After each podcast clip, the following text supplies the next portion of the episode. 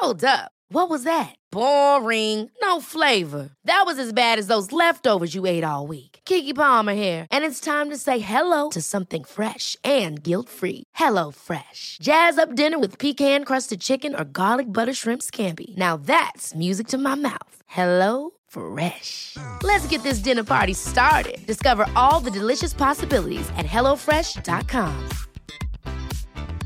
You should celebrate yourself every day, but some days you should celebrate with jewelry. Whether you want to commemorate an unforgettable moment or just bring some added sparkle to your collection, Blue Nile can offer you expert guidance and a wide assortment of jewelry of the highest quality at the best price. Go to BlueNile.com today and experience the ease and convenience of shopping Blue Nile, the original online jeweler since 1999. That's BlueNile.com. BlueNile.com.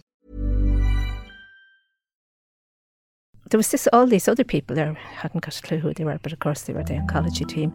So basically just said, I'm really sorry, but Lynn has leukemia. I'll never forget it. I just looked at this picture and I remember Lynn just sat there and she she sort of cried. And um, it was just terrific, you know. Welcome to Grief Encounters with me, Sasha Hamilton. And I'm Venetia Quick. We're a weekly podcast that looks at an issue that affects us all and yet remains so difficult to talk about. We'll be chatting to guests from all walks of life on the subject of death and all that comes with it. Our main aim is to motivate, comfort, and create a modern space for people to share their own experiences. Could you think of someone that could benefit in listening? Tell them about Grief Encounters, out every single Tuesday. I think uh, this week's episode is probably for definitely for me was was the most difficult uh, conversation I've probably ever had. I think with someone. Um, we spoke to Jane McKenna. Uh, she's the founder of the Laura Lynn Hospice. For people who don't know, Laura Lynn is the only children's hospice in Ireland. Mm. Um, and um, it is named after her two daughters who both passed away. Mm, and it's quite a. It's one of those stories that you actually make a film or a book. You can't sort of you can't sort of make it up, Yeah. and then when you hear it, you sort of go, "How can that possibly happen to one person on the one day?" Yeah. Um, yeah, no, I agree. It sort of was one of the more difficult ones. I think the one or two we've done where we've talked about the, the passing of kids mm. and kids dying, I find, and I know you do as a mum, that it's the more difficult ones mm. because you can sort of find some sort of rationale when somebody's older mm. to a certain extent, but when they're little, it, that's just really hard to do. And it was another one of those interviews that you sort of sitting there, and when you finish, you realise you've got all the tears streaming down your face. Oh, I know. You know, without realising it during Yeah. the actual chat. And that can, I'm, I'm sure that must be hard for Jane, um, because her story is is is is so Traumatic, unimaginable yeah. and traumatic. And when people hear it, I think it's hard. It's hard not for the emotion not to just sort Hmm. of pour out. Um, obviously, like you'll probably hear, I'm embarrassingly bawling through the whole thing. But I think that she she tells the story from really in great detail to us, Mm-hmm. um, and it was really remarkable that she was willing to sit down and remember all of that with us. Um, yeah, and share it. And I think anyone who doesn't know the story that will be quite, I think, quite taken aback. I think this Yeah. is um, an episode that's going to sit with a lot of people yeah. for a long time.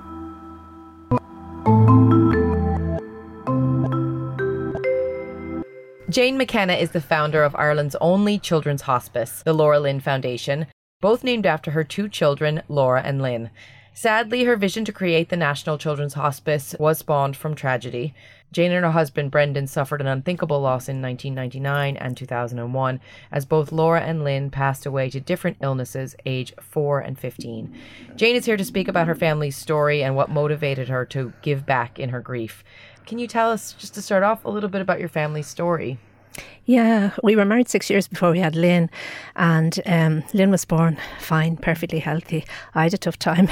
Um, you know, the birth was pretty kind of, I had, a, I had a hemorrhage at the birth and I had a hemorrhage two weeks later. So it was kind of, you know, it was pretty iffy, but she was fine anyway, which I suppose was the main thing. And I was fine in time, of course. And the little girl we waited for for a while. And you know finally had. And uh, Lynn as I say perfectly healthy.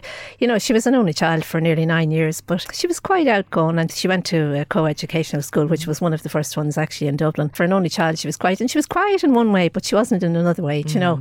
And then she went to a drama. I joined her in a drama as well when she was about I think she was only four or something. And she absolutely loved that. She really loved it and kind of thrived from it you know? I think mm. that brought her out of herself a lot. So she always wanted this little sister. And she wasn't planned or not planned and, and again, when we came to be pregnant with Laura, Lynn was nearly nine when she was born. Yeah. And I suppose I secretly, you know, people were saying to me, I think it's going to be a boy this time. And probably for Brendan, I was kind of thinking, yeah, well, that'd be nice. But in, in a secret way, I wanted the girl and I knew Lynn mm. wanted the sister. Yeah. So I suppose when I when I looked at it then afterwards, you know, I thought, well, whatever, if it was a boy or a girl, once they were fine. But unfortunately, when Laura was born, we kind of knew fairly straight away that there was a problem and it was her heart. Mm. She, well, they said it was a hole in the heart. It was something that was repairable that she should come out the other end of. So that was all pretty positive, while it was a shock at the same time. Basically, a little bit of the joy was kind of gone, you know, because of the not knowing what was ahead, or you know, the shock, I suppose, of having something wrong with your child. Um, we kind of knew the day after she was born in the rotunda that there was a problem. She just wasn't feeding well and uh, they brought her over to Crumlin and I was still in the rotunda and I remember sitting there in the room you know and everybody else had their babies and she was gone mm. and of course not knowing what, mm. what it was or you know all that sort of stuff as well and then for Lynn too you know she had come in to see her and I don't know I can't remember at what stage we told her whether she knew at that stage because she was only nine at that point um, but anyway, I, I got out fairly quick. That the birth was a lot easier than Lynn's had been, and we went over to Crumlin. And I remember the consultant, Dr. Duff, he was a lovely man. He did say to us, you know, she wasn't on anything, she wasn't on oxygen or anything like that. So that was kind of positive as well. And he explained what it was and what would happen. And he just said she'll probably never be um, a world class athlete, but she'll be fine. Okay. Well, mm. as he thought, and we thought that's fine. We don't want That'll a world class athlete. Yeah, we're quite happy with that. Yeah. So that was the start of the journey, basically. So after that, obviously Laura had some operations yeah. for the heart. She had. So had. every time she went into an operation, you know, that's a big worry yeah, for a parent, even yeah. when their child is going in for like a tonsillectomy or something. Yeah, absolutely. How, how was obviously for you and your family and for Lynn, what was that like sort of every day when you watched yeah. her go through the doors? It was pretty tough. She didn't actually go in until she was almost seven months old, so we kind of had her at home for that stage. Still and tiny. she was, yeah, still very tiny yeah. and still, and she was fairly good up to that. You know, she didn't have to be on anything particularly yeah. that. I don't think she was even on medication, but they knew, like they kind of said, they'd leave it as long as they could, so she wouldn't be too young. Mm. And then they put a shunt in the heart, so that was the start of it. So she, she went in, um, I think it was August that year as well, and had the shunt put in, and uh, it, it it seemed to have gone okay on the day we were there, but the following day the figures on the machines weren't looking good, and they didn't know what was wrong, and so he came back in, which was a Thursday, I remember, and he was probably after been operating in other places himself, I think. Um, but anyway, he came in, he brought her down to theatre at seven o'clock in the evening, and Lynn was staying with friends because again you were trying to work around her. Mm. Again, I don't know how much she kind of took in or how much she knew. She would have been 10 at this stage. Um, but anyway, he took her down to theatre, and the consultant would come up and down every so often. And actually, at one point, then they said, Well, we think you should get Lynn in because we're not quite sure, things are not looking great. We did get Lynn in and it really wasn't looking good from what we heard. But anyway, around 11 o'clock, I think it was something like that, and he came up after finally bringing her around. Mm. A shunt had got, or a, a clot had gone through the shunt, and he had opened and closed her several times, and every time he closed her, the machines would drop again. Mm. I don't understand the full ins and outs of it, but mm. that's how he explained it. And eventually, he found the, the clot, luckily enough, and he kind of saved her life. He was actually tempted to do the full repair, but because she was mm. so young, and she was on ventilation for quite a while, and she was literally in the hospital most of the time. time probably set Every. the seed, did it, that this mightn't go yeah, as well the way as you were hoping it yeah, would go. Yeah, I don't think it was ever going to be as clear as we thought initially. Mm. You know, our for them, they ended up taking the top lobe of her right lung off just before that Christmas. Anytime she'd come out, she'd seem fine when you were going out at her at the door and the next day she'd be back, the breathing and the whole thing. So they felt this was the answer. So that was literally just before that Christmas. And I really thought she had failed so much because she'd been through a lot and she wasn't as well. She wasn't eating, obviously, she couldn't. Um, and she had ate fairly well for a heart child, you know, to, to a degree. But um, I, I didn't think she'd come out of the, the theatre. I was, I think it was November, it wasn't long before Christmas or early December, I can't remember exactly. But she did, she came through. And she spent her first Christmas and her first birthday then on the 20th of January in um, ICU, which was pretty horrific. She was still on ventilation and that. The, the, ventilation she was going on, and the longer they're on ventilation, the harder it is to get them off and mm. stuff like that. And then the feeding, of course, they're fed through the tube and they lose the touch for the mouth and all mm. that. But anyway, she did come out shortly after her birthday. She came out and she did okay, like very weak and mm. stuff. And I remember going home and I remember thinking, I can't press a button here anymore. You know, mm. at least she can't, Even though I was delighted to have her home in one way, but it was nerve wracking. Yeah, and she still yeah. had the feed tube and in sort of and all encompassing in one way, considering yeah. you also had Lynn's needs as well. Yeah, you're a, trying to. Yeah, trying I always feel equal. Yeah, they don't. Time. They really don't. That's what I always feel because I look at you know Laura Lynn House now and you see the child, the sick child takes priority naturally, and you know the the other siblings. You know it is very hard for them as well. You know it's I think it's awful.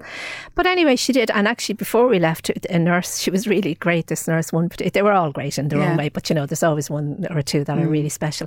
And she had insisted on trying to get her to eat again mm. because you see, they don't want to eat because they're getting so many things, the suctioning and all that. Mm. And uh, she did start it. She got a big, huge, um, what do you call them? Uh, um, that you put a needle in. Oh, I can't think syringe. of the syringe. Yeah. yeah. And she she put the, the thing in that, um, got it sort of mashed up and started to get it in. Oh. So by the time we got her home, she was beginning to eat because her children are not great mm. eaters anyway, the best of times.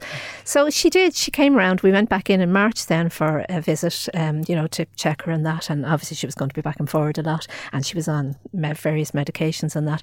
She came out after that yeah. then, and she never looked back. Even okay. you know, she really until you know it came to the the time for the final and again, of course, anyone who's been to Crumlin or knows Crumlin, you know, the cancellations. I don't know, many times they were mm. cancelled. And now it kind of went on. They were going to wait till she was a little bit older. And obviously, and she did. She, you know, we always say she was a little Shirley Temple. She really was. She had beautiful curls. And Lynn had the straight hair like mine. She had the curly hair like Brendan's probably because he, he had yeah. that.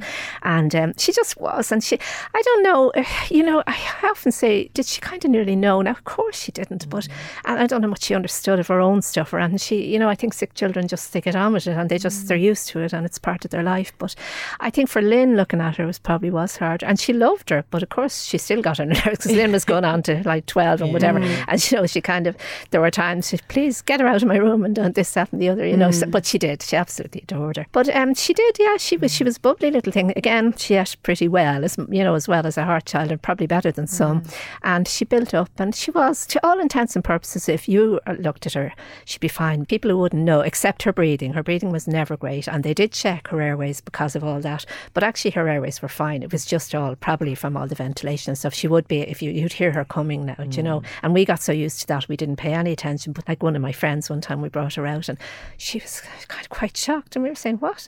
because oh, we were so, used, to it, it. we yeah. didn't even notice it. Do you look back on those years now, those few years where she was building, her strength was building, and you guys, the, all of you were together? Um, yeah. Are those years very precious now when you when you yeah, look back on them? They are, yeah. And yeah. we had, thank God, we had. Even though there was always, you know, she was never one hundred percent by any means, but she was fairly good, and we're grateful for that. And mm. you know, we had lovely times and built them up until it came to the end. Mm. But the end, as you probably know, was pretty horrific because it was the end of one journey and the start of another. So it was. I'm going to ask hard. you now, yeah, what happened then? Because this actually is yeah, almost the shocking part that, that, it can yeah, I happen think, to one person. I think everybody in Crumlin, even even though obviously you can imagine what they see in Crumlin, and often mm. we saw families ourselves with safe children with cystic fibrosis. Mm. I remember one with three children, and I remember thinking, my God, three with cystic mm. fibrosis. Mm.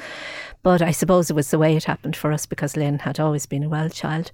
Yeah, it, finally, finally, after being cancelled again in the July of that summer, um, '99, Lynn had been away with friends actually for four weeks weeks um, in Spain, and then they came back and they were going to the Great. So we didn't see much of Lynn at all. She was probably 13 because she'd started first year. She had done first year in, in, in second level, and she was due to go into second year. It was the 30th of August, finally, we kind of went in. We went in on the Sunday, and the Monday then was the 30th. And they got her prepared for the surgery. And again, we had to go ahead, and that was it. There was no choice. Um, but anyway, the next day came, and Lynn was starting back in second year. So we just said to her, go on into school. I mean, she was always quite advanced, Lynn, and I think she had to learn to be mm. more, you know, than maybe some other children might be.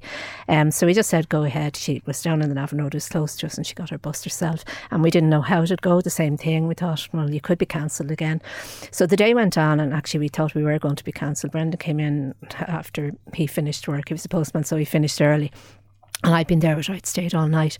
Didn't sleep very much, you can imagine. And she hated getting the needle, even though the needle wasn't going into her. Mm. Laura, because of all the needles, you know, she'd scream, even though it was actually going into the, you know, not into her arm itself, into the, the cannula thing. But anyway, it came to about three or something, and Brendan was there, and I said, "Well, you better go on." We'd sort of said to Lynn he might pick you up at school, but if he's not there, just go ahead home as well, and we'll let you know whatever. We'll call you. And there weren't really mobile phones um, at that time, we didn't have any anyway. So I remember he was literally left the hospital, and as soon as he left, they said that Laura was going to go down. Now this was around half three or something like that, or closer to four, and um, the child before was just tonsils. It was a Down syndrome mm. little girl, so they cancelled I think they, because we'd been cancelled before, mm. they didn't want to do it again. So I remember asking them, could we ring home? And we had to ring from the nurse's station. And I remember, I'll never forget, I, I always say it, Laura just said, um, goodbye, Linny. She called her Linny. She said, I'm going to get fixed. Oh. And I remember thinking, you know, it was funny how she said, it, and they all kind of mm. laughed, like as well. But anyway, that's what she said. Yeah. So that were they were her last words ever to to Lynn or to, I suppose to anybody. Mm. Now she was happy going down. It was very mm. strange, you know. She was she, the trolley was so whatever, and I think she sensed my nerves though because you know she said I need to go to the toilet and all of you because mm. obviously she was well trained at that stage. We got to the theatre, and again, I won't go into it because it's just I I still that's one mm. thing I don't talk too much about. I don't know. I'd never seen. I'd seen several of the um, Denise, yeah. yeah. I'd known some of them. I mean, I'd known them well, but this fella, I had actually never seen him before. Now, I, I don't know. I'll never. I still don't know what the story about that was. So I was literally there on my own with him, and I was that side, and Laura was on the bed. And again, because he went to take the arm, now he wasn't going to put anything in her arm, but she didn't know that it was going into the cannula. And he said um, she was kind of sitting up, and he he did. He put it in, but but um, Laura just fell back, and that's the last I saw of my child alive. Now I didn't know that at the time, of course, and luckily my friend Maura, who I spoke about earlier, who was over admissions, had come up. She knew, I don't know maybe how she knew, but anyway, she was waiting for me outside. So Elisa had her, and we went mm. down and we went to the cafe, and we, you know, we said we'll have a cup of coffee. And then Lynn and Brendan. Lynn had gone on home, and that's how we, we had ran. Mm. Lynn had got home just before Brendan got her. So they came back in. So that was probably about five o'clock, I don't know. And I, I remember Lynn was starving because she'd had nothing, and she just said, um, I'll get something to eat. So she got a burger and chips or something. And even though you might laugh, the hospital food mightn't be the greatest, but she loved her food and she'd eat. And when she, you know, she really did like her food, we all did. And um, she started to eat. Now, we didn't notice this at the time, but she, she probably ate about two chips and one bite of the burger. And she was actually starving. So I don't know. We knew subsequently why that was, but I didn't notice it at the time. But anyway, um, for whatever reason, we came out. nerves or anything. Yeah, anything. I didn't really even think about it because it was only later we thought mm. about it because of other things. But we went off out anyway. Maura came out with us, and Brendan had said to me, but probably Lynn, as I say, had been away like for almost the six weeks, so we really didn't see much of her. And she had a nice tan; she took a nice colour. So I, he had said to me a couple of days before when we did see her finally around that time, mm. he he said she looks very pale. Do you not think she looks very pale? And I said, well, not really. Like she has mm. a colour. And I said it's probably the late nights and they were in the Gaeltacht and all mm. that sort of thing, and her age, you know. well, thirteen. yeah. yeah, yeah. So I didn't pay any attention, but funny he had picked up because actually his brother, when Brendan was ten he was eight. He would be my age now, his brother, and he died of leukemia. But, you know, of course, I wasn't thinking anything. I think mm. Brendan was. When we came out after having the coffee and that, and um, Brendan said to Maura the same thing. He said, because she had nurse, she had the nursing background, and he said, Do you not think she looks very pale? Now, Lynn wasn't complaining. Lynn had said nothing. She did say to me they'd gone into school on the Friday before that Monday, uh, just for a half day. You know, the way mm. sometimes they go in, and it was a very hot day. And I remember her saying, I don't know if she said she did faint or she thought she was going to faint. That I did remember that after. But she wasn't complaining or didn't say anything about not feeling well. So Maura said, "Yeah, well, she, I think Maura's words were she, she looks shite," and it was kind of strange. And she did say, "But look," and Brendan said, "Well, do you not think we should have her checked out?" Now Lynn didn't object or say anything, mm. and she said, "Well, you've enough going on up in the theatre. and. I, I don't know. Anyway, we decided that we would. Maura said, "Well, if you want to, then." And Lynn was okay with it, mm. one way or the other. She said, "Right." Um, so maybe she was feeling something that she never told us, and if that was mm. the case, she never did tell us.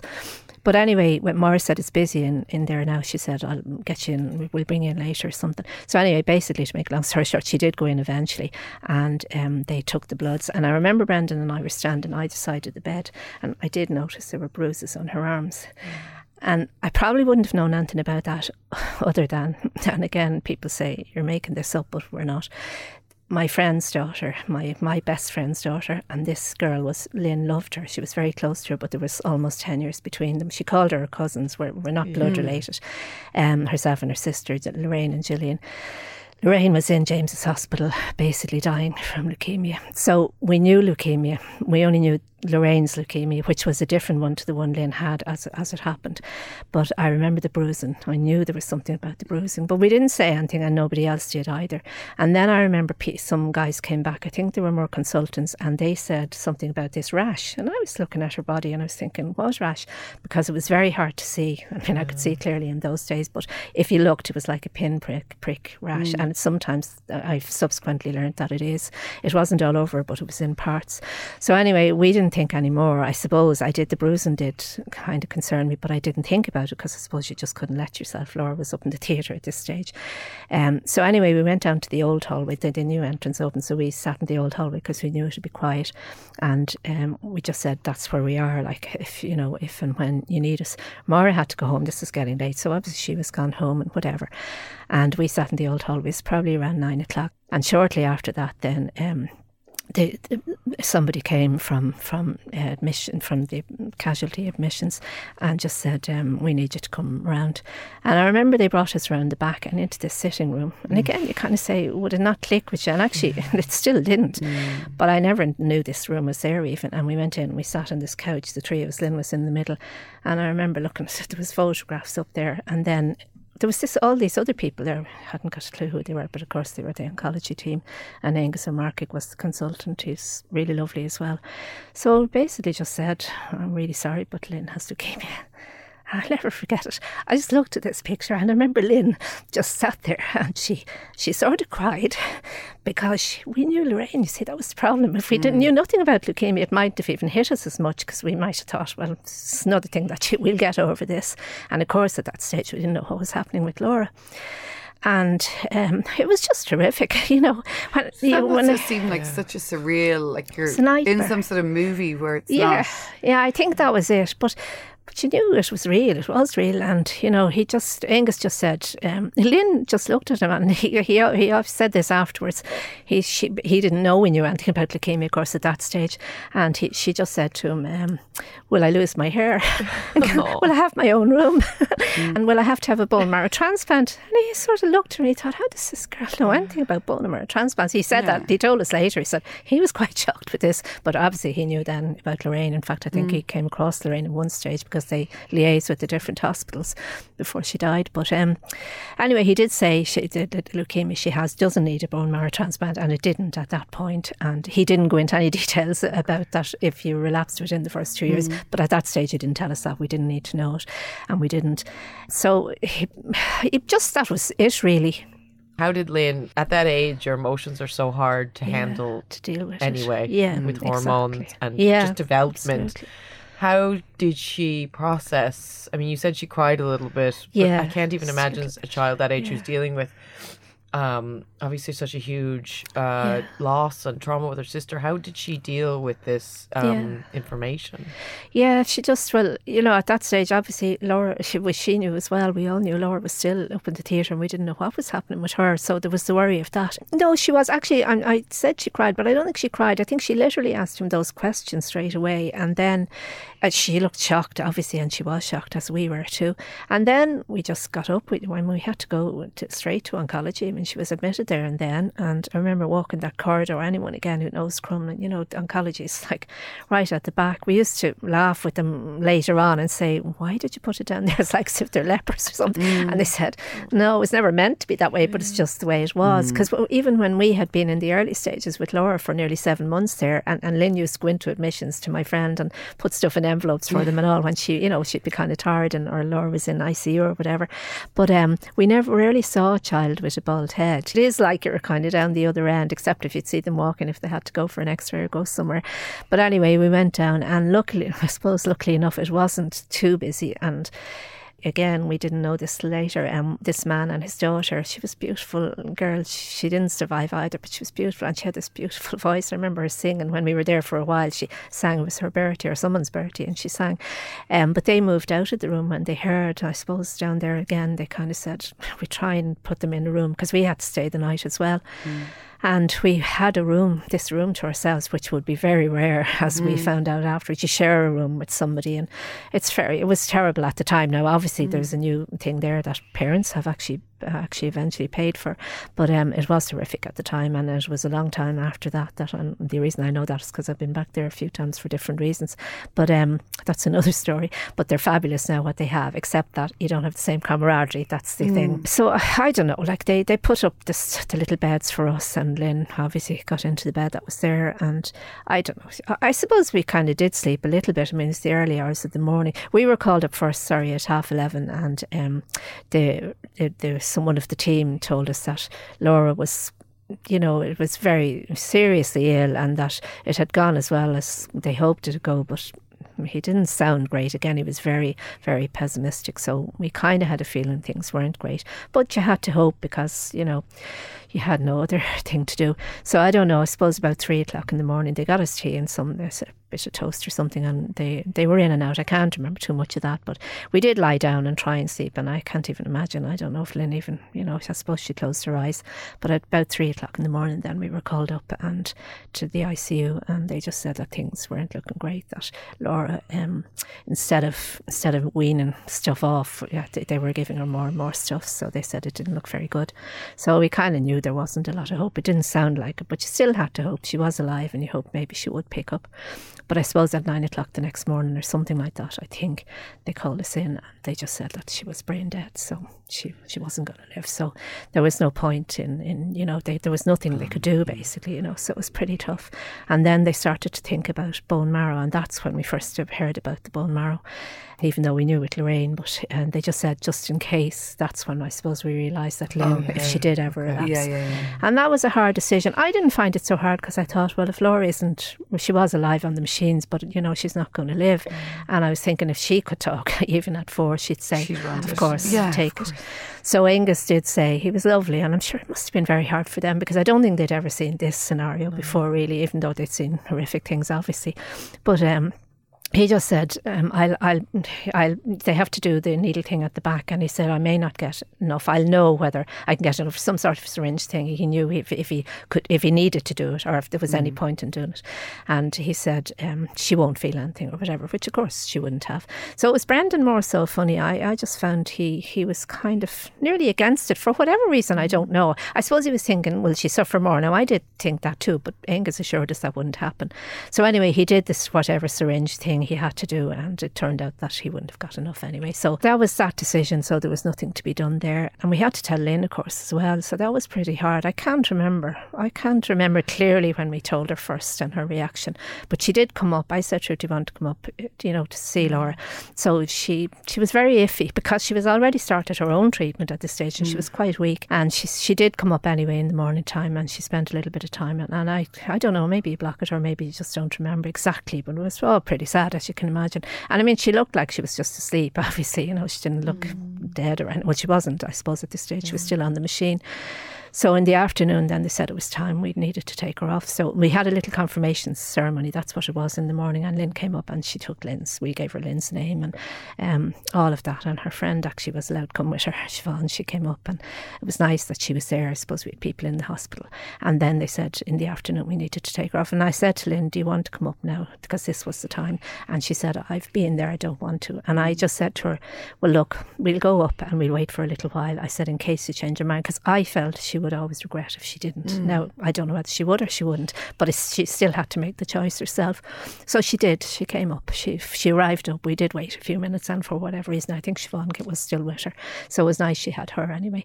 So we just took her off and we just held her. You know, she looked asleep. She really didn't. I suppose with children, they don't really look dead the way mm. an adult would, you know. But um, it was, yeah, it was yeah. horrific, you know. Yeah. When you're ready to pop the question, the last thing you want to do is second guess the ring. At Bluenile.com, you can design a one of a kind ring with the ease and convenience of shopping online. Choose your diamond and setting. When you find the one, you'll get it delivered right to your door. Go to Bluenile.com and use promo code LISTEN to get $50 off your purchase of $500 or more. That's code LISTEN at Bluenile.com for $50 off your purchase. Bluenile.com code LISTEN. Hi, I'm Daniel, founder of Pretty Litter. Cats and cat owners deserve better than any old fashioned litter. That's why I teamed up with scientists and veterinarians to create Pretty Litter. Its innovative crystal formula has superior odor control and weighs up to 80% less than clay litter. Pretty Litter even monitors health by changing colors to help detect early signs of potential illness. It's the world's smartest kitty litter. Go to prettylitter.com and use code ACAST for 20% off your first order and a free cat toy. Terms and conditions apply. See site for details. Ever catch yourself eating the same flavorless dinner three days in a row? Dreaming of something better? Well, HelloFresh is your guilt free dream come true, baby. It's me, Keke Palmer. Let's wake up those taste buds with hot, juicy pecan crusted chicken or garlic butter shrimp scampi. Mm. Hello Fresh. Stop dreaming of all the delicious possibilities and dig in at HelloFresh.com. Let's get this dinner party started.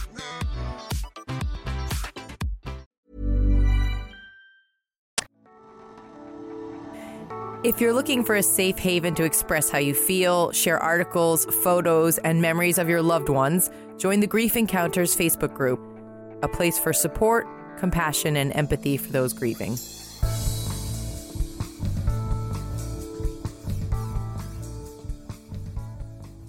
How did you shift then from obviously the, the next few days you had we had her in to plan there, a funeral yeah. and you had to go through all of that mm-hmm. and then change your focus completely yeah. onto Lynn. How yeah. did you do that? I suppose in one way, you know, you didn't have time to think with the whole with what was going on. You had to, you just had to literally kind of take a step at a time and do what you had to do. We just decided we'd bury Laura with my mother and father in Glasnevin. And Brendan's mother and father were both our parents were dead at that stage as well. My my mother actually died when she was only fifty and I was only twenty, so mm. her anniversary was there recently. But um, she died of lung cancer, strangely as well. We decided we'd put her with my parents. I suppose again, trying to think or not think yes, whatever. It was pretty, pretty horrific. Lynn, Lynn, as I say, was already in patient, so she did come home. I think, as far as I can remember, that evening, and we, we just did the funeral. You know, we just we didn't bring Laura home. We had her in Crumlin. I w- would have liked to bring her home, but Lynn didn't want her to come home for whatever reason. I don't know why. So we thought, thought well, it's easier for there, and it was a lovely little room that she was in. And in mm. fairness, but uh, it's not a place really that you'd want your child or that you want to be there. You know, home would have been nicer if things had been different, mm. I suppose. But anyway, we did go to the church, and I remember we carried the little coffin and that, and then we just and now if it was now you just do it all in the one day, I suppose. But then you still did the kind of evening thing, and then the next day. So Lynn did, as far as I know, Lynn came home that night and stayed with us. I think she did, and then we just had the funeral, which we barely remember. We had the church anyway. Um, we just literally. Uh, no, I think Lynn went back to Crumlin. I think on the evening of the thing, because I'm almost sure the priest said, "Well, they have to go," and we did. And then the next day, yeah, we got her, and she, and we came and just literally buried Laura with with our parent, my, my parents, and then we literally had to just drive back to mm. Crumlin. That's but how did you did. walk through the doors of Crumlin, having just left? Yeah. Without one of your kids, how did you go back yeah. in? I don't know. I suppose like where did that? How did you get that strength? I suppose we hadn't got any choice really. Yeah. you know, we had to go back, and that was it. I remember thinking, my God, this place, like we're back here again, and where we had to go. Like, as I say, the corridor was so long. Aengus used to say when his office was over one side, and, and he said he walked so many, I don't know, a couple of miles a day or something if he had to go several times, and that's how far it was. And I'll never forget walking back in there, but there was nothing we could do, and you just went back in and you had to start the treatment. And she did, uh, she, you know, she did, she did well, well, well, in the sense that the first chemo, I think she was a little bit sick on. She wasn't sick on chemo after that, which was a blessing, suppose, in itself. And then obviously the hair started to fall out, and she'd get in and out a bit, all right. She wasn't constantly in, ah. but initially she was in for quite a bit, and I suppose overall. But then ten weeks later, Lorraine died. Lorraine died on her 22nd mm. birthday in James's Hospital. And Lynn was really, she, I hadn't seen her cry or really talk much about Laura because I suppose she was concentrating on herself. She was also mm. thinking about Lorraine. And I had only brought her to see Lorraine about a month or may, well, maybe six weeks before, whenever, probably just before she'd gone away. And Lorraine, it was actually it was the July of that year, just early July. And I remember saying to her, now Lorraine doesn't look very well. Now, everybody still had hope that Lorraine would actually live. I mean, we didn't know that mm. Lorraine w- would die at that stage. And I remember the day I brought her. This is very strange, really. I think I did write it in the book as well. I remember we drove over and um, went into James's, and I said to her, "Now she's not looking great and whatever, because obviously she was very, very sick, and really wasn't that long before she died."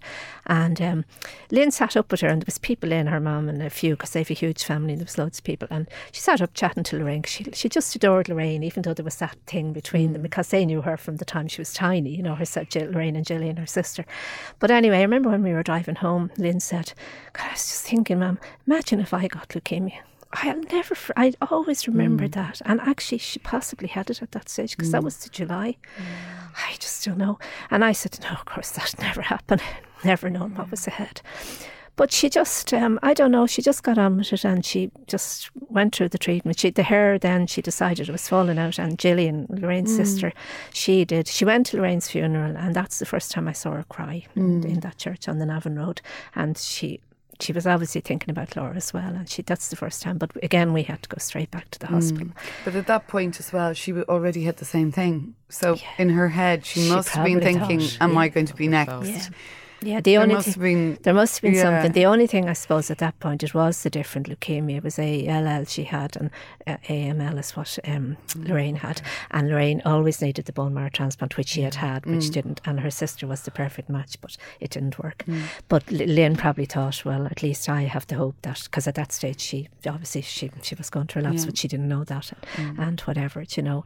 So she got her head. Yeah, she got Gillian just shaved the head. There was no point, Mm. you know, when it starts to come out, and she still looked like she was, you know, she was lovely, and she had she be- her she never lost her eyelashes or her eyebrows, and she had beautiful eyebrows and her eyes. She had big eyes, and you could see them. I always thought she looked lovely, and I remember there was another consultant, and he was very involved with the Children's Hospital there. I still keep in touch a bit with with, with some of them and that, but and probably because of Laura Lynn. But he was very, he was kind of, he wasn't our consultant, but he was funny. And Lynn, of course, wouldn't suffer foods gladly, and she said, you know, he'd, he'd drive her mad sometimes. Any questions? and, and he wasn't, he wasn't Yeah, her yeah. consultant. She loved Aengus, Yeah, and yeah. she's very, everything mm. was very straight with Lynn. But she said she'd say, "Here's any questions, whatever." And then he had this camera, a digital camera or something. Mm. At the time, they probably only come out or something. And he was saying, and I used to say, "Is he a consultant or a photographer?" And he'd come in and he took a photograph of it. And actually, I oh. have, I think the photograph's in the book. He took photograph and he sent sent us the four, and they were beautiful, pho- you know, of her mm. with the, the head shaved and that. And then one time he came in after, way after that. I think it was after she relapsed even, and there was something on her finger. It was nothing as it turned out, but maybe he wanted to show it to his, you know, the medical guys or whatever. He said, "Can I take a photograph of that?" And she said, "Yeah." And he came in the next day and he says, "Do you want to copy that?" She basically told him what to do with it. but anyway, um, she no, she was so cheerful. She was great. She got the first eight. It was eight months, sort of, was the protocol she was on, and she was in remission after the eight months. But um, I can't remember exactly when that was. But she only got five months before the next Christmas. She relapsed, and I remember thinking, could, could she not So have had one more Christmas, even with you know, thinking she was okay. Yeah, it was terrible. And then it was pretty horrific treatment after that. And Aengus did say to her, and again, he always said, Did I say the right thing? She sat down in front of him with us bes- behind, and he sat there, and there was a nurse with him. And he just said, Lynn, the, you know, you've relapsed, and the only thing now is uh, towards the bone marrow. And he said, The treatment's pretty horrific. You, you can take it or leave it. And I, I remember asking him afterwards, I said, What if she'd said she'd, le- she'd leave it? He said, I think I knew Lynn well Yeah. enough. And he said, I would have given her all the reasons why she might change her mind. Yeah. So, but it was the best way with Lynn. It was the only way. Now she just she didn't even look around at us. She just said, "I'll take it." Mm. But it was pretty horrific. She mm. fit it in the January, and she ended up in Beaumont having to get her head open because they thought it had gone into her head. And I don't know how many hospitals. I said to her, "By the time you finish, then you'll be in every hospital in this country or whatever between mm. one thing and another." And um, it wasn't that. It was just the whole system. I mean, it. I feel it, now it's terrible to say this, but and it's it's not true because thank God a lot do get through. But I kind of feel the, if if the leukemia doesn't kill you, the treatment will. Mm. Now she still got through it. She you know she she got through so much and got finally got to. There were no matches in the family, but they had matches on the you know this worldwide thing, yeah, in the system. And we went to Luke's that day. You had to, at that time, would you believe, you had to go to Glasgow to get this thing that they have to do before the bone marrow thing. So she'd fly. Well, we didn't. No. We didn't in our Yeah. case, but they had little children. Imagine families having to go. Trauma. And I mm. think what that's what Aengus. I think he begged because she was borderline. She was fourteen, whatever. Go, she was fifteen at, mm. at this stage, or going on fifteen around that time. And he, I think he just said to Luke's, "Will you please do this? You mm. know, she's kind of an adult anyway." And I think that. Well, I think now, and that was back then. I don't know what they do now, but thank God we didn't have to do that because even to try and get the, you know, to go. So we went to Luke's that day, and I remember because my mother had been in Luke's, and that was the first time ever I was over there. And then I couldn't go in with I had to go in to get this treatment thing they do. I don't know the ins and outs of it, but anyway, that was fine. We came out and we were waiting for the taxi back to Crumlin, and um, that, that morning, like we'd gone from Crumlin and gone back, you know, gone back over, and there was a swing there, and she had these. Um, she'd gotten them for her birthday, which had been on the 11th of March, so it was just a little a few weeks before.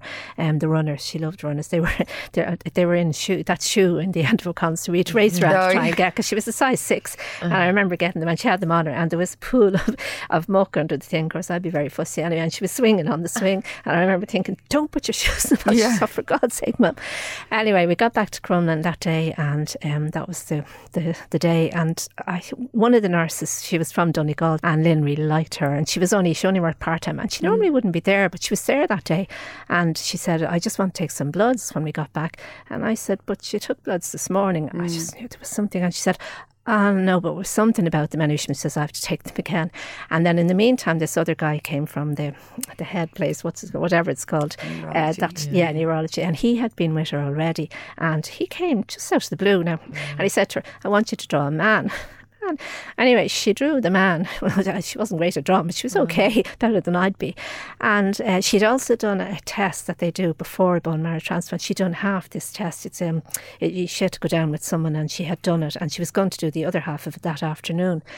And then he came and he kind of disturbed that and she drew the man. This was all obviously to do with maybe the brain thing or oh, whatever. I don't really know. And in the meantime, Eileen had taken the blood. And actually, Eileen was very funny because she was from Donegal and she had come a couple of times. She threatened Daniel O'Donnell on Lynn. And of course, you can imagine, I don't want Daniel O'Donnell, Robbie Williams or something she wanted. so she used to have great banter with Eileen they said she was supposed to stay in that night and she was having something else the next morning. This was all part of the going towards the transplant. And she said, she always said, I remember she wrote in one little diary, I don't care if it's three o'clock in the morning, if I can just get home to my own bed. So she said to them, now I'd say they knew at this stage, they knew they must have done something. Mm. They said, I remember, I think Aengus was there, and they said, Look, you can go home tonight and you come back in the morning, Lynn. And of course, she was delighted getting home to her own mm. bed. So we went home, and I just knew there was something. Um, so I rang, and I couldn't get Aengus that afternoon. And we actually went up to Brendan's sister and had food. And she wasn't eating that well. When she could eat, mm. even still all through the illness, she would eat really well if mm. she could. And mm. she t- tried to eat when she couldn't, but she didn't. And she looked a bit weak, all right. And then I couldn't get Aengus earlier. And then when we got home, it was around ten, and I rang again, and he he's, he's, he used to go home to his children, he young children, he had to come back in. Anyway, he rang me back around eleven or something like that, and that's what he said. He said, "I'm sorry, it's it's back. There's nothing we can do. There's no point in the transplant." I remember thinking, I said, "How am I going to tell her?" And he said, "I'll tell her if you like." And it's not that we wouldn't tell her. Brendan was upstairs. He'd gone up. He often sat with her, you know, just at the bed, I suppose, because of the way she was. And he came down. I just, I told him, and I just said, I remember we went to bed that night. We just thought, well, you know, we can't. There's nothing anybody can do. And I did say to Aengus, I said, well, we'll come in in the morning. I said, we'll see if we don't tell her. I said, maybe it's best you do tell her because she always had, she really did have a great, mm. good, that's kind of relationship with him. And again, I said to him, I don't want to go to the ward. Now, when we got there, we said we'd meet him at the end of this ramp and we knew where it was. And I didn't know he had an office up at the top of the ramp because he headed up as if he's going to the mm. ward. And she knew, I'd say. She knew anyway. We did. Now, there's no reason why we didn't tell her because it was all very open, but for whatever reason, we didn't. And I'd say she knew. She knew there was something up because you don't meet Aengus at the ramp and you, then we went to the mm. office. It was the same office that he told her about the relapse, I think. Or no, it probably wasn't because actually I'd never been in this office before. But anyway, we sat there and it was just him and a nurse. And it was the same thing. She just sat there in front of him and he just said, and he, he questioned himself afterwards because he mm. did ask me about that. He's just said to her, Lynn, I'm sorry, you know, the leukemia is back and you're going to die. And I remember she just sat there and she just she just cried a little. That's when she cried. And she said, um, How long have I got? And what way will I die? And he couldn't really, I mean, we'd seen a few children already, so you can imagine he couldn't really tell her. He just said, Look, you could get anything up to eight weeks, which I think we all knew wasn't going to happen. And he said, um, You'll just, your body will kind of wind down.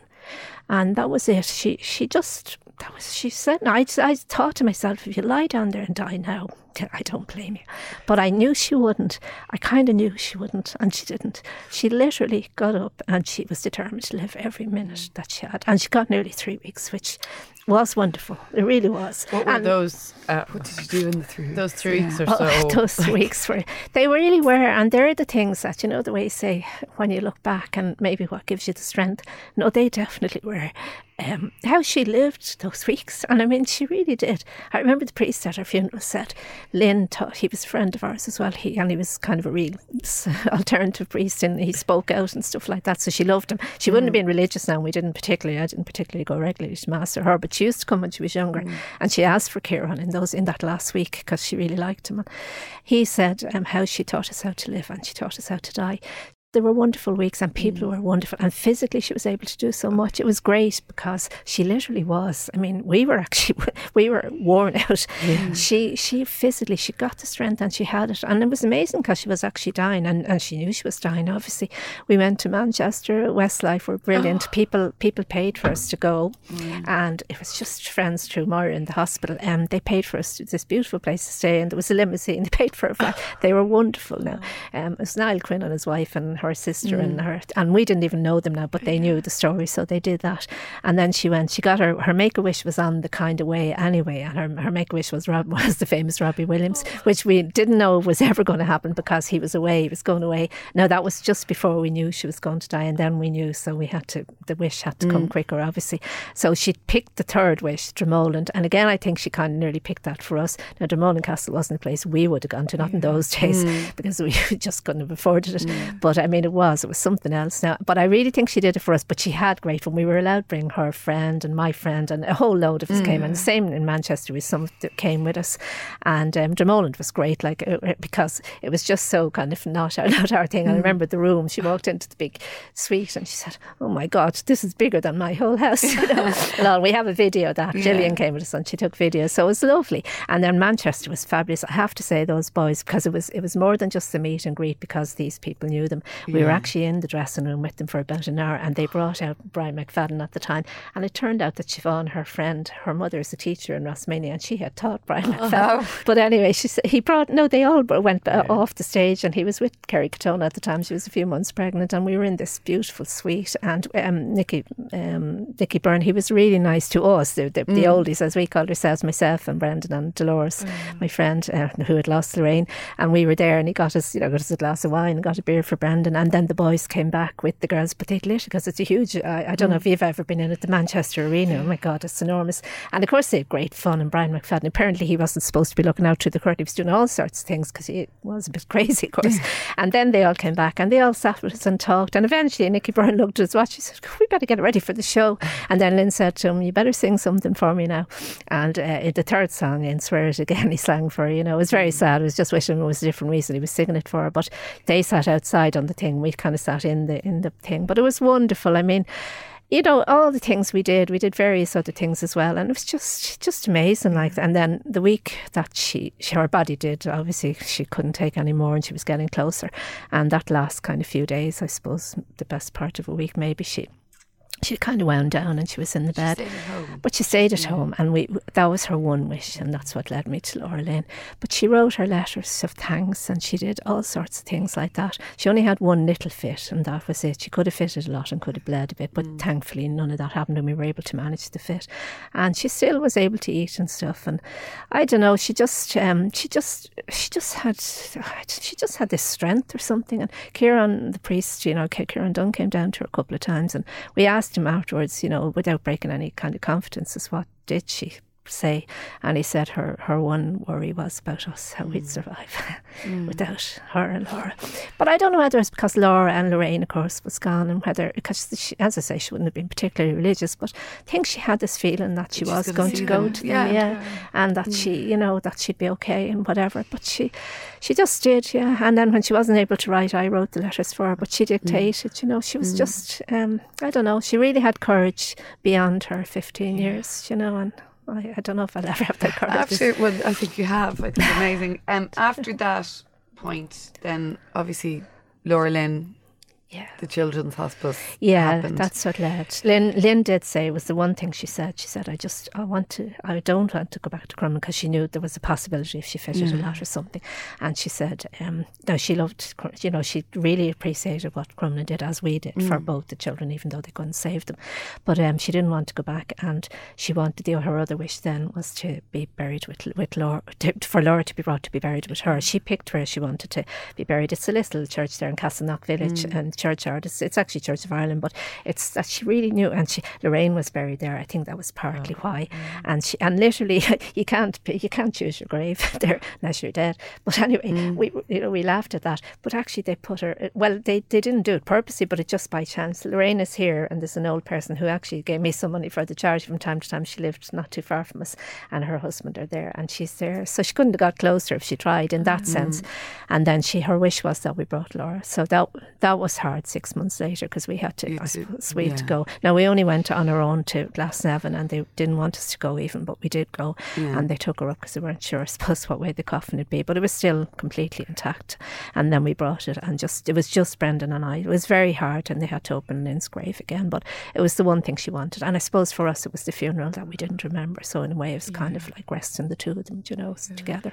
But I thought, yeah, what led me then was really that because she wanted to die at home. And I thought, I remember th- not long after, I, remember, I don't know when the thought came in, I just said, um, you know, if she had, if she hadn't, we, we irrationally we would have felt guilty, probably forever. Even though you know, you, you know, we would have known there was nothing we could do.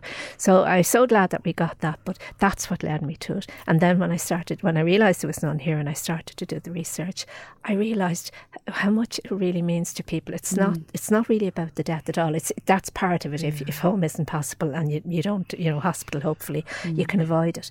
But um, it was the way the respite for the families, and of course, a lot of the children are 24 hour care. It would be slightly different to Lynn or Laura. You know, either of them might have had some use, may, maybe probably more at the end, but but it's more for you know 24 hour care, really complex conditions, and the, difference it makes. The thing a hospice provides, I mean, it's, it's actually, they're, they're probably the most special places on earth. Yeah, um, there's some sort so. of tranquility Yeah. and peace Yeah. that it's unlike Exactly. anywhere else. Yeah. Um, but what you talked about is the, it, gives you that time, yeah.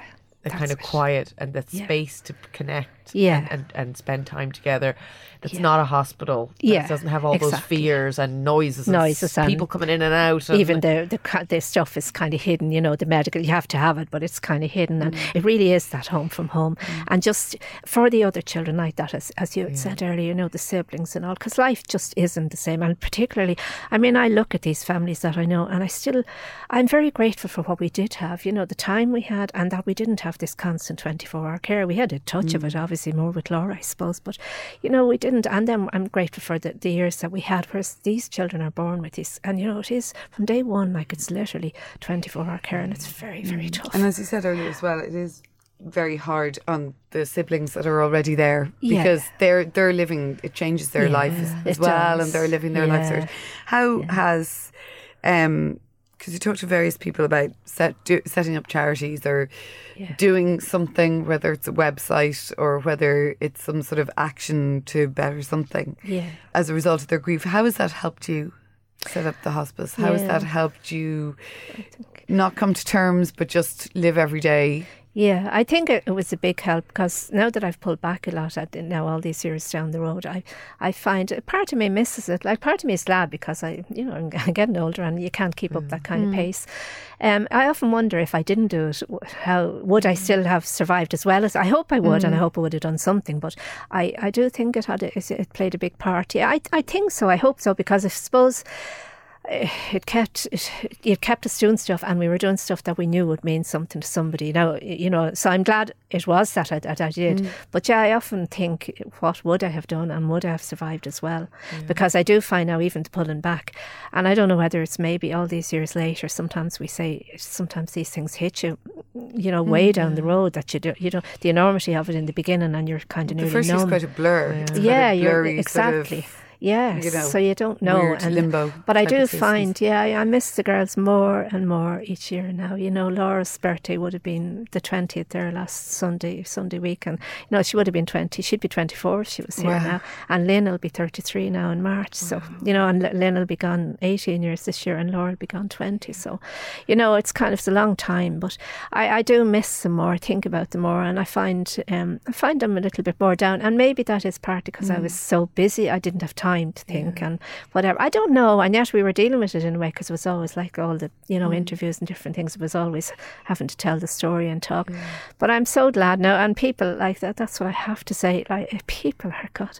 I still to this day, like, because um, a couple now that she writes books, Fran and Arthur, they're her husband, herself and her husband, and they publish the books and all. They're great and they give literally every penny to Laura Lynn and they do all the shows. Now, they started off years ago. She rang me one day. It was really funny. I got this phone call when I'd started off, and obviously she heard me on an interview or something, and she got my number and she rang and she said, um, Now, I've written a few books and whatever. And she said, But I never did anything with them. And anyway, she went on and on. I can go on and on myself, as we know. Brenda said, Yeah, no one can go on more than you. But anyway, she, she, we were on the phone for about an hour, and I mean, Fran knows this now. And she, she, she said, You know, I said to myself, I'll never hear from her again because she said, I, I want to do something. I think I'll get them published or do something anyway. And I was very wrong about that one because 12 books later, and she, they've raised over half a million now. Oh, and they, but when I go and help them at the stands, because they literally do all the shows now, like Bloom, the RDS, they do all the mm. shows there, and they go around the country. They've spread like the word as well as apart from the money. They've really, they're great ambassadors, and they love doing it and all that. Mm. But when you're there, when you're there, I was only there with them at the holiday show. I, I just go for an hour and a half. Now these people, they're in their seventies. You would never think it, but they stand there for all the at all these shows for five days, maybe Christmas shows, and they're long. I don't know how they do it because a couple of hours is enough for me. But anyway, you're there and you see the people are just so. And this is all these years later, where you know, and they give and give and give. Only for all of the people we would never, it, we would never have had it. Do you know, it would never be there. And how did you find um, yourself and Brendan getting like it's very hard for, for two people to grieve in the same way. And it's very hard for relationships to endure. Even they can be sibling relationships, parent relationships, uh, but couples, it can be very, very difficult to endure something so huge and to, to get through it. How did you guys? I don't know. I often wonder, really.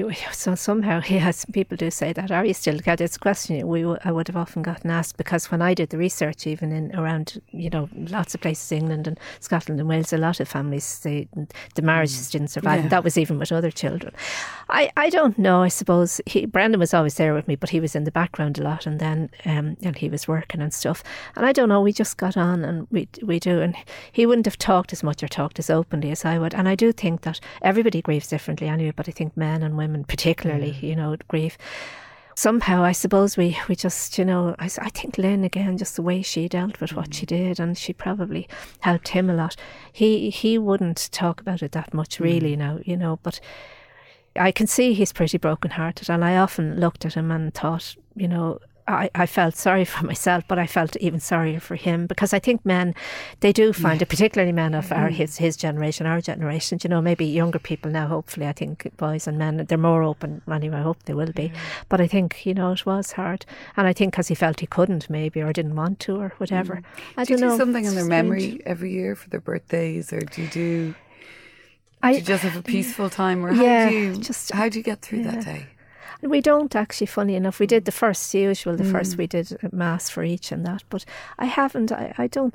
I don't know. Yeah, I find that coming up to the day, the day itself is, you know, the birthdays or Mm. the anniversaries are, are not that hard. Christmas now, while I still like Mm. Christmas and parts of Christmas, and but it, that can be hard Does as well. still hit you out of the blue, like you might be in a shop Yeah. and see something they like, and that's or when- a song yeah. or something, yeah, or something that, Yeah. yeah. just something that, and it might be the very day that you don't think you're kind of Mm. so bad, and suddenly then something like that, yeah, yeah. I've, I found that over the years, all right, and then I suppose looking at other children when I when I am around some of the families that I'd known, Laura Mm. Lynn and that, you know, you're kind of looking and thinking, God, and they have to face it as well, you know. But I I know from them as well, and that probably gives us a good lift that you know they do say the ones we would know. I don't know everything because I'm not. I was never based on the ground anyway. You know, all my work is voluntary and that, but I would be in and out, and I'm still in touch, even though I've pulled back a lot. I'm actually meeting the CEO tomorrow now. Just there, she's a new CEO, or relatively new, and they're kind of looking at you know doing doing maybe something different, a new strategy that they're looking at. So I want to find out. But it is um, the families that I do know, and the ones that sadly their little ones are gone now, and they're lovely, and they just say they really say all the time how much it meant, and they couldn't have survived without it. They would have had to if it wasn't there, I suppose. But the fact that it's there, so that's why I think I feel so strongly about it, you know, and that it keeps going, and that it is helping them. It can't change the end, unfortunately, you know, but, But at what least a beautiful do. legacy. And it's a legacy, You have yeah. left behind for your two Yeah. girls. I mean, Yeah, their names. Yeah, so someone said that. Yeah, when we're gone, their names Yeah. will Their still be names there. are so yeah. familiar to people, um, Yeah. and you guys Yeah. um, took something that's truly unimaginable and, and created a beautiful legacy in mm, both their names. Thank you so much mm, for Thank coming you. on the Yeah. podcast and speaking Thank you us. very much too. Thanks.